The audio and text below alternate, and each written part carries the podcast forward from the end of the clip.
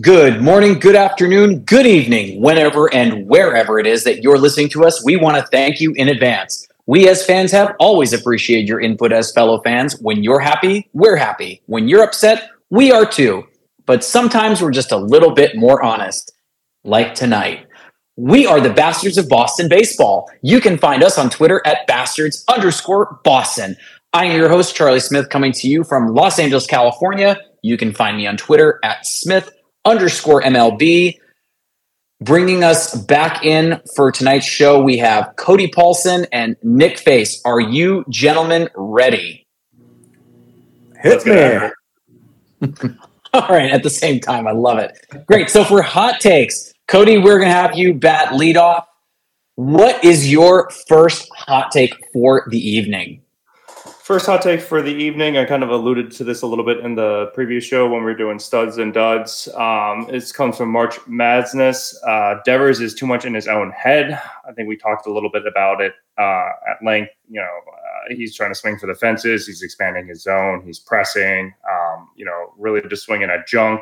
Trying to be overly aggressive. Trying to get you know that five run home run every time he's at bat, whether it be guys on solo, whatever it is. And you know this is a guy.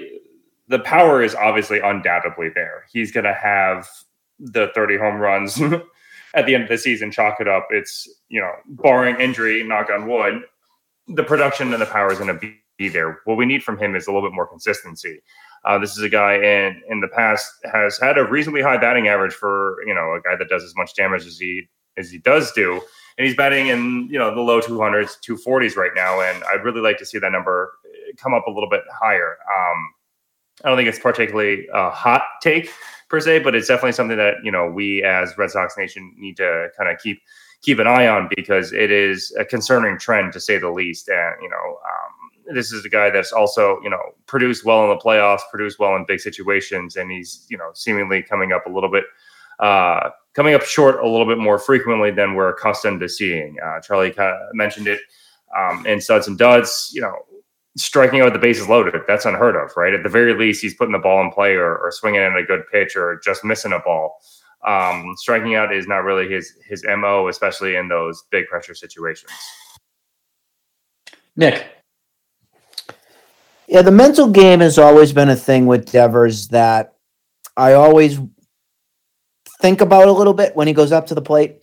And the approach that he uses at times baffles me.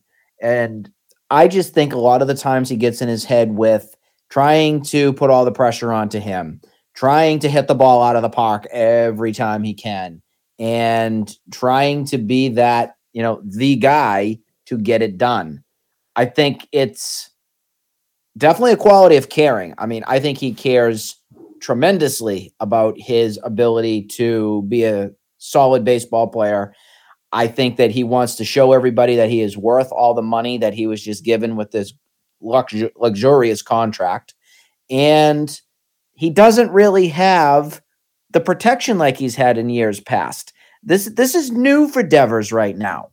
It's a new transition without, you know, his buddy Xander Bogaerts, without JD Martinez in, in that lineup, without the real protection that he's ever seen or ever had. I'm actually not that surprised, truthfully, coming into it this early in the season, that the numbers are not where I think we're all more comfortable with. I think if he were in the 270, 280 range, this conversation wouldn't even be happening about in his head. I think this is more of a he's in a little bit of a slump. He's been injured a little bit. He's banged up. It's how he's going to get out of this funk that he's in and drive the ball with authority, knock those runs in when they're on base, and not come up with the bases loaded again and not get anybody in. Because that's the guy that you need. You need Devers to be that leader, that guy that's going to get the job done when the the job is needed. So I'm not overly concerned. He just needs to get his mind more clear and get back to being the Devers that we know. Yeah, I, am not going to beat a dead horse. I mean, you got to get on base for the guy, or he's going to try to do more. He's going to try to make up for the fact that not only was nobody on base, but he wants to also knock himself in. Possibly injury related. We did talk about it a lot. on the last show, and I think we've talked about him a couple of times in the same, you know, matter of fact here. Um, so I, I, just don't want to seem like I'm beating a dead horse by talking about it over and over again. We need to get guys on base for him to knock in. Uh, obviously, the bases loaded strikeout was a little bit of a concern, but he's not doing that every time. So I think we'll just move from there and and call it what it was, just a you know unlucky situation. Um, next hot take, uh, Nick, what do you have first? This one came from Drew Landry, and his take was time for Cora's firing. Show him the door by the All Star break. And I actually laughed when I saw that one right there. I mean, th- this this is one of the more outrageous ones that we saw here tonight there's no way that Cora's getting the door from what we've seen so far this season. You can definitely question it on a little bit of the slump with the Tampa series that we had earlier. You could even chalk it up with the Cardinals and even the Angels series of sorts, but there's nothing that's been remotely you got to fire Alex Cora from any of this. They are what they are right now. They're about a 500 team and they're being competitive. And they're in it. You know, they're fourth right now in their division. The wild cards for anybody here. They are by no means out of this right now, and we're just about to turn the page into the month of June. If anything, it's shown me that Alex Cora has kept things consistent and has been somebody that the players relate to. That's one of the big reasons why he came back this second time around after the suspension and everything. Communicates well with the players the players like him as their manager. If you got rid of Alex Cora here, you got a lot of ruffled feathers in that clubhouse right now. And I don't want to even envision what that could look like right now. So, yeah, let's ride with Cora. We're all good on that right now. I've long been a guy that's never really been a fan of Alex Cora, even when it was uh, as his time as a player here in in the organization. Um, I've definitely put the put his feet to the fire early in the season. I thought you know he was largely underwhelming as as we kind of got going. Nick mentioned it in the in the Tampa series. Um, I thought you know he was outmanaged in the Pittsburgh series. There's been a lot of times in which you know, there were questionable decisions, right? Why were we continuously putting Brasier and Ort on the field, even in reasonable leverage situations, let alone high leverage situations? Um, as we are one to do on this podcast, we eat crow when we are wrong. I think he's done um, a much better job as of late and recently. Um, you know, I think we've talked about this in uh, previous previous pods when there's been a little bit of a, a shakeup in the organization, bench coach or manager or you know whatever it ends up being, you really only notice the manager when something's going wrong, right? And there's very few managers where you're like, oh man, that guy always pushes all the right buttons. He's you know got his finger on the pulse. He does a great job. Um, and largely, when a manager gets changed, it's either you know they need a new voice in the room, or things are going so well, you don't want to change. You want to keep that consistency that Nick was talking about, right?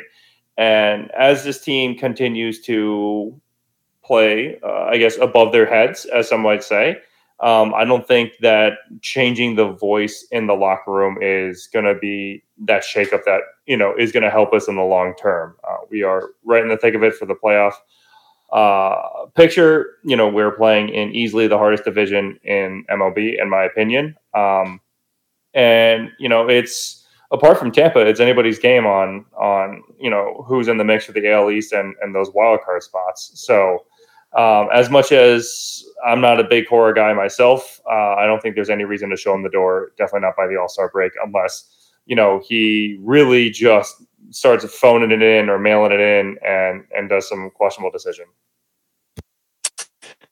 So um, here's the thing, guys. Uh, each manager is going to make some blips during the regular season. That's going to happen. It is what it is. The Boston Red Sox have the ninth or 10th best record in baseball. That means that four out of the nine best teams are in the American League East.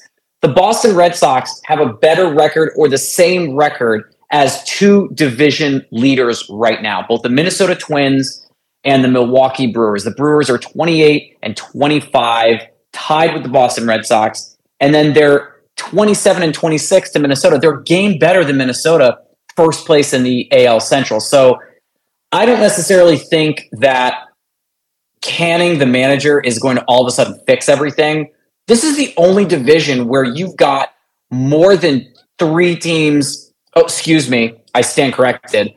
Every single team above 500. The AL East has four. You have some divisions, there's only one. Central, one team over 500 in the AL. In the um, NL Central, you've got one team that's better than 500. Pittsburgh sitting pretty at 26 and 26, but it's just like, it's kind of a joke.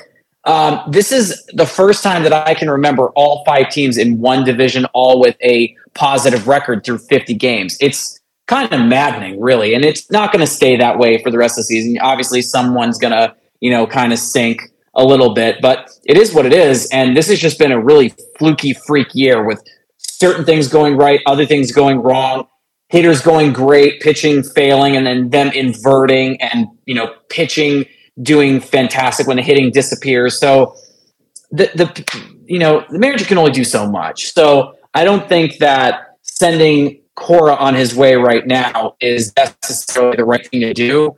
Showing him the door by the All Star break, I don't think would send the right message to the team. So I'm I'm going to unfortunately give that one a pass, uh, Drew, on on that take. So with that, uh, our next take comes to us from a guy named Dan. Uh, the bastards underscore Boston are the most annoying Red Sox pod. So I'm usually not one to get colorful with language. In fact, it's frowned upon when other podcasts in the group say, uh, you know, just use inappropriate language, you know, kind of frowned upon and whatnot. I have no idea who you are. You're irrelevant with all due respect.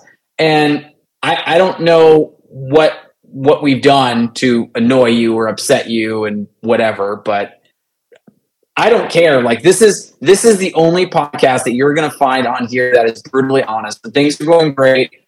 We're going to talk about the things going great. When things are going kind of crappy, we're going to be honest about that too. I'm not going to sit here and coddle you if you want the Red Sox to only have nice things said about them. It's just not going to happen. I feel bad for the person in your display photo who has to be a part of your really unique take. Uh, I, I just one hair off from saying it's just a bad one. There's nothing to it. That's not feedback. That's called feed whack. I can't learn from your tweet. I can't grow from your tweet. That's just senseless and wasteful. You wanted you wanted to add. Charlie, I think, I think the F- I was going to say, I think the uh, FCC just came after Charlie on his rage right there. Yeah, I mean, you know, when any anytime you make any sort of content, right, you're going to get both ends of spectrum uh, in terms of the response, right? You're going to people who are like, yes, these are the people that you know kind of echo the sentiments that we have, and then you're going to get the other end of that coin where it's, hey, these people are you know annoying or incorrect or or off their rockers. Um, but yeah, you know, as as Charlie mentioned, right, we we can't grow with this kind of type of feedback or this kind of interaction. You know, if there's certain things that you would like to see from the account or certain things that you'd like to see or content produced, you know, that's a different conversation. Just flat out calling us annoying isn't going to be helpful on, you know, unless, you know, you feel better about sending off that tweet. But, you know, we keep it moving. We uh, appreciate you hanging out with us in, in our atmosphere. And um, Nick, you got any thoughts? I've just I've listened to the Bastards for a long time, and I know Cody, Cody, and I are the kind of the newcomers of the bunch with everything that we've gone through in the past, you know, year and so. And I, I'll just shoot from the hip from everything. I think we're all very classy. I think we're all far from very annoying. I think we're pretty interesting. We keep it real. We enjoy what we talk about, and we try to have fun with it so when you see a comment like that saying that it's annoying, all I do is look at that as I laugh. Like I'm uh, people can have their opinions, they can have their things, but annoying, annoying out of this one, I that's a stretch right there.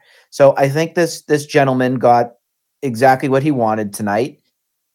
He got a charge out of all of us. He got his name out there into lovely Twitter sphere. And if he's throwing a party, when he's listening to this right now, don't invite me.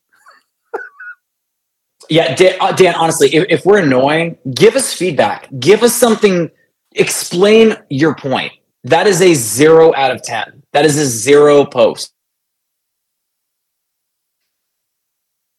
You want to chirp me, feel free. I look forward to it. Otherwise, it's whatever.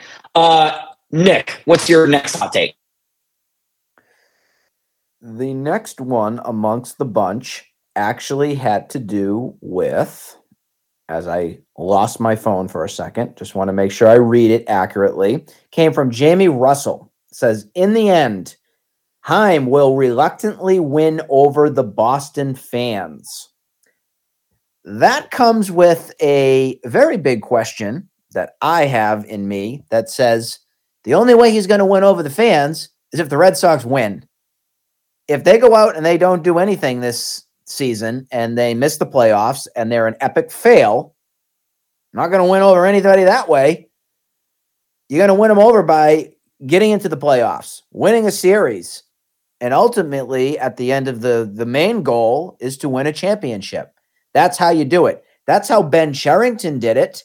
That's how Dave Dombrowski did it. That's how Theo Epstein did it. Right now, Chaim Bloom is a nobody. He's a nobody. He hasn't achieved greatness. He doesn't have greatness until he gets to the promised land. And that promised land is that hopefully 2023 World Series trophy.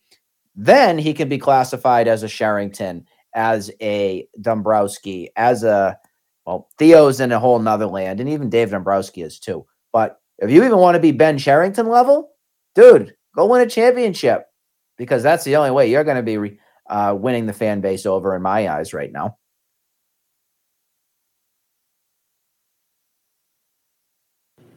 I think you're starting to see the tides turn already in, in, the way that Bloom's being perceived by this fan base. And, you know, uh, social media is dangerous in the regards of you're not really um, in tune with the full spectrum, right? You tend to follow the people that um, are somewhat similar to your opinions. Um, it, it's kind of easy for that, and you know you can get into the weeds of the algorithms and you know what's promoted and what's shown and, and, the whole nine.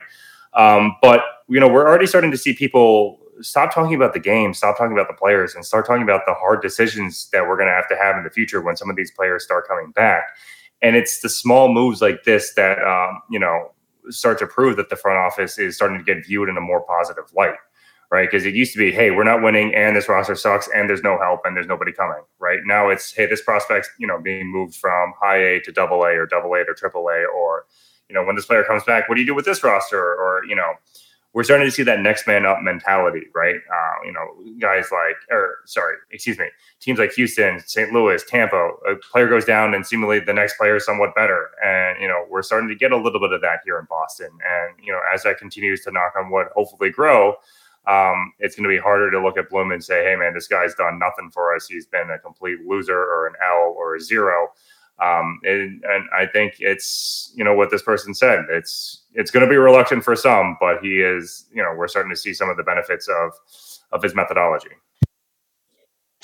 Uh, really hard to top that. Um, honestly, in the end, you know, uh, Jamie, to your, to your point here, um, which is a great, great tweet. You know, this is this is something with substance. You know, Dan, if you're taking notes, that's something that we can work with, not that garbage that you gave us. So, Jamie, um, here's the thing. Um, ultimately, I think there's a chance that he can win over the fans, and the way that he's going to do it is by getting us to the promised land. You know, do you have to win a World Series? We'd love that. We like to get to one. We don't want to watch other teams get there because it's been a little while, starting to get the itch. I miss it. I want to get back there. And if we need to trade pieces to get it, I want to do it. So, long story short, I think it can happen if he wins a title or gets us close to it. Uh, anything else you guys want to add before Cody gives us his hot take? Cody, go ahead. All right, this one comes from Gabrielle Blanchard at Gabrielle B82477. Um, this one's three tiered, a lot to unpack here. Uh, so she she levies out. Houck goes back to the pen. Casas gets sent back down to make room on the roster. And Devers was a waste of money. Uh, so, you know, we can kind of go piece by piece here, line by line. Houck going back to the pen. Um, that one, I don't know if necessarily a hot take, but it's it's a well they won't they, and it's kind of plagued a couple of different guys on the roster. You know, we are uh, notorious for uh, essentially single handedly ending Daniel Bard's career, and I really hope that we don't go down that same path. Um, you know, blessed to see David Bard, um, Daniel Bard, excuse me, come back and pitch well for the Rockies. Uh, really good to see him back in the bigs, but. Um, I think whatever we need to do with how we need to make that decision and we need to stick with it. Um, you know, barring some catastrophe in terms of statistics and and um, response, make a decision, stick with it. Don't say, "Hey, man, your starter this time through the rotation. We'll see what happens when this player comes back, or we'll see what happens after your next outing, or you know, the next time through the rotation." Like you can't you can't do that to these guys, right? They are so routine based. They're so process oriented and not having that clarity on their role, I think is only going to hurt them. Casas gets sent back down to make room on the roster. Um, you know, had this tweet come out two, three weeks ago, I don't think it would have been a hot take at all. Um, I think, you know, everybody would have been looking around saying, hey, he's, you know, a couple of bad games away from a, a 15 day um, injured list, oblique, you know, phantom, whatever injury reprieve, get him to um, AAA, you know, let him find his swing again, let him find his groove. But he's doing it at the big league level. I mean, he's hitting the ball all across the yard. I think he's batting close to 300 um, in the month of May. He's bringing his batting average all the way up, you know, above the Mendoza line now. And you know, we talked a little bit about how how productive he is when he swings at that first pitch, right? Uh, you know, I know we don't like to talk about Mookie in these spaces, but that's something that this lineup has really missed since Mookie left is is being aggressive on those first pitches. A lot of times, pitchers are just trying to get a fastball over the plate, and that's going to be one of the best pitches you're going to see in an at bat. Why not take advantage of that? Schwarber did it as well, and I don't know why that ideology, uh, you know, kind of left um, uh, as those guys kind of went out the door. And the last one is uh, Devers was a waste of money. Um, I don't really even know how to unpack this one. I mean, we're what 50 games into uh, a 10 year deal, I believe it was for for Devers, right? 10 years, guys. Keep me honest here. Um, that's like firing a head coach after the first quarter of his first football game. I don't I don't know why you're already out on on Devers being a waste of money. I mean, this guy has been a stalwart for us at, at third base. He's got postseason pedigree. Um, he's getting increasingly more proficient to the point where he's now plus defensively, uh, which is always huge because that was kind of his knack. We always knew the bat was there. It was, you know, could he be um, essentially not a liability at third base? And he's proven to shore up that defense. You know, he's never going to be a Machado or an Arenado, in my opinion, but we don't need him to be that. We just need him to to not be holding our breath every time a ball gets hit the third base. And I think he has more than held up his end of the bargain. I am happy to give him the money that we gave him at the time that we gave it to him as well, right? We're not giving these 10, 12 year deals to guys that are already 30, 31, 32 years old. Uh, so Devers being a waste of money, that's a scorching hot take uh, and one that I just can't agree with. Nick. I think Gabby did a great job with trying to get a lot of interaction and a lot of debate and a lot of topic going with her message that she sent. It's one of the most interacted ones on the Bastards uh, Twitter account right now, and I think rightfully so because I think there's there's a lot of conversation that can be had from all three of the takes. Starting out with Houck, I want him as a starter. I've said this from the very beginning of the season. I think that he slots in better as a pitcher. I don't want to see Daniel Bard 3.2 point whatever 4.0 version with Houck going then back into the bullpen and messing him up. I think Houck is also more of a competitor as as a as somebody that can bounce around, can figure it out. And I looked at even today's start. It wasn't great, but he still adjusted and he still was able to get the last, I believe it was nine outs. He was able to get everybody out for the Diamondbacks today. And that's been a, a little bit of a problem early on here for the season is as he goes longer in starts, he traditionally gets out of whack, control goes crazy in a way, and they start hitting, and there's no surprise anymore. So I give a lot of kudos to Houck from today's start, but I also want to make sure we do focus on the fact that that start against the Angels was money. And it was a start that Cora basically said, we're going to move Kluber out there. We're going to give Houck the, the opportunity and the chance after this wonderful start. He's earned it. So this might be a little bit of a uh, you know bump in the road from this Diamondback start from today, but I am looking for him to keep building uh, just, just kind of like Brayan Bello's doing as as you keep on going with the season. I want to see you make adjustment and get to your get your point or get to a point where you can be trusted and you can give length and you can have control and not have to have anybody question why you're in the rotation. So again, I keep Houck right where he is right now. And even if it's five innings, you got a Pivetta, you got Winckowski, you got guys that are out there to get you to the ninth to get it to Jansen. So leave them be on that. Um, on uh, anybody have anything they wanted to add on that part? Oh, I mean, I'm going to give my take in a second, so I'll wait. All right. Her second point that she had, I'm just trying to get my phone back up because it keeps going to sleep. Casas gets sent back down and make room on the roster. Was that thank you. Um, you can't right now. I mean, his May so far, I believe he's hitting about 281.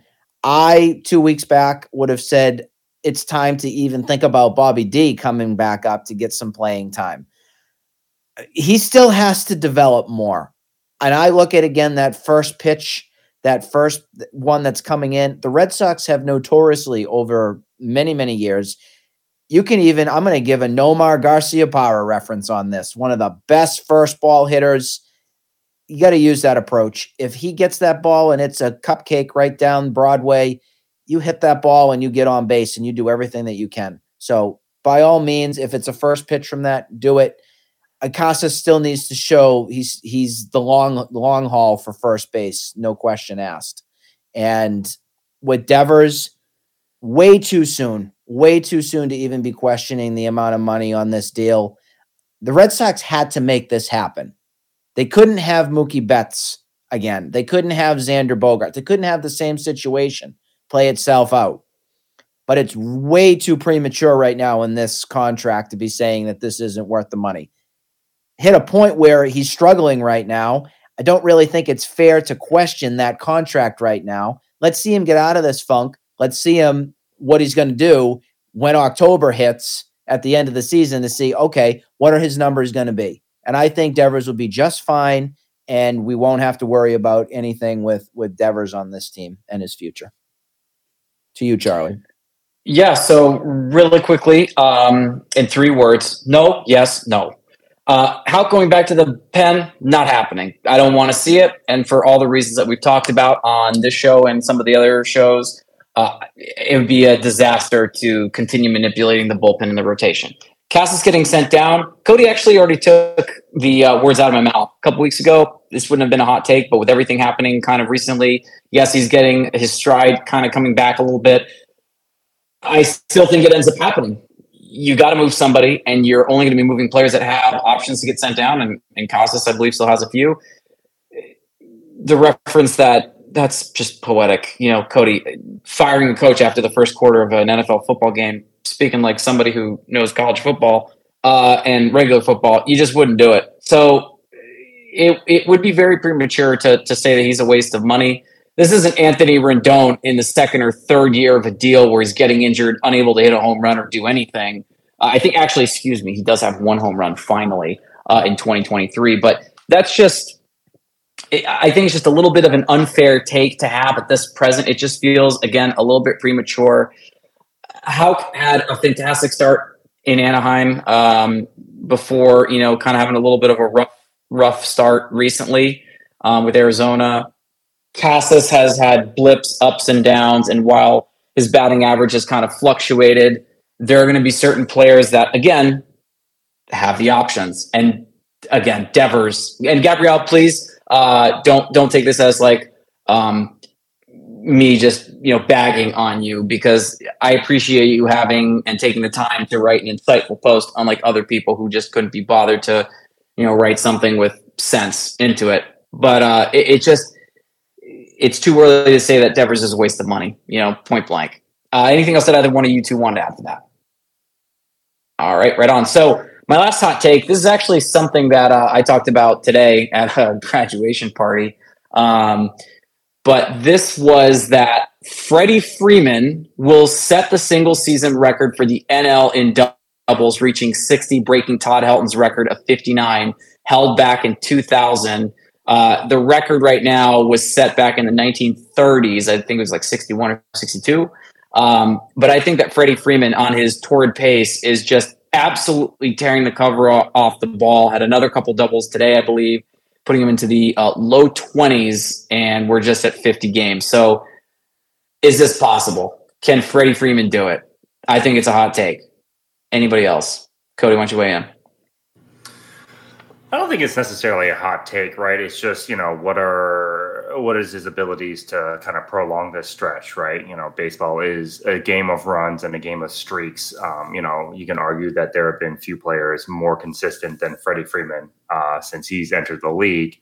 Um, Sixty doubles, you know. It, without looking at the record books, you would not have guessed that that was, you know, like the major league or excuse me, national league record. Um, I think it's entirely possible. I mean, LA's got a huge outfield. They've got those power alleys, and um, you know, maybe he's lost a step or two in the pop of the bat, and those those what were home runs are now turning into doubles, right? Because he always has, you know, close to, I would say, you know. 80 or 90 extra base hits every year. So 60 doubles, I don't think becomes too far fetched. It definitely wasn't something that was on my radar. It's a cool statistic that you brought across our desk. Thank you for for you know putting this hot take into into the chat, Charlie.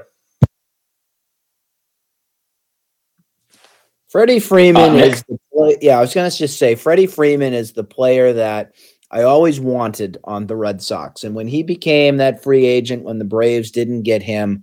I lobbied and lobbied and lobbied to bring him in. I just I've always liked his play I think he's a character stand up guy.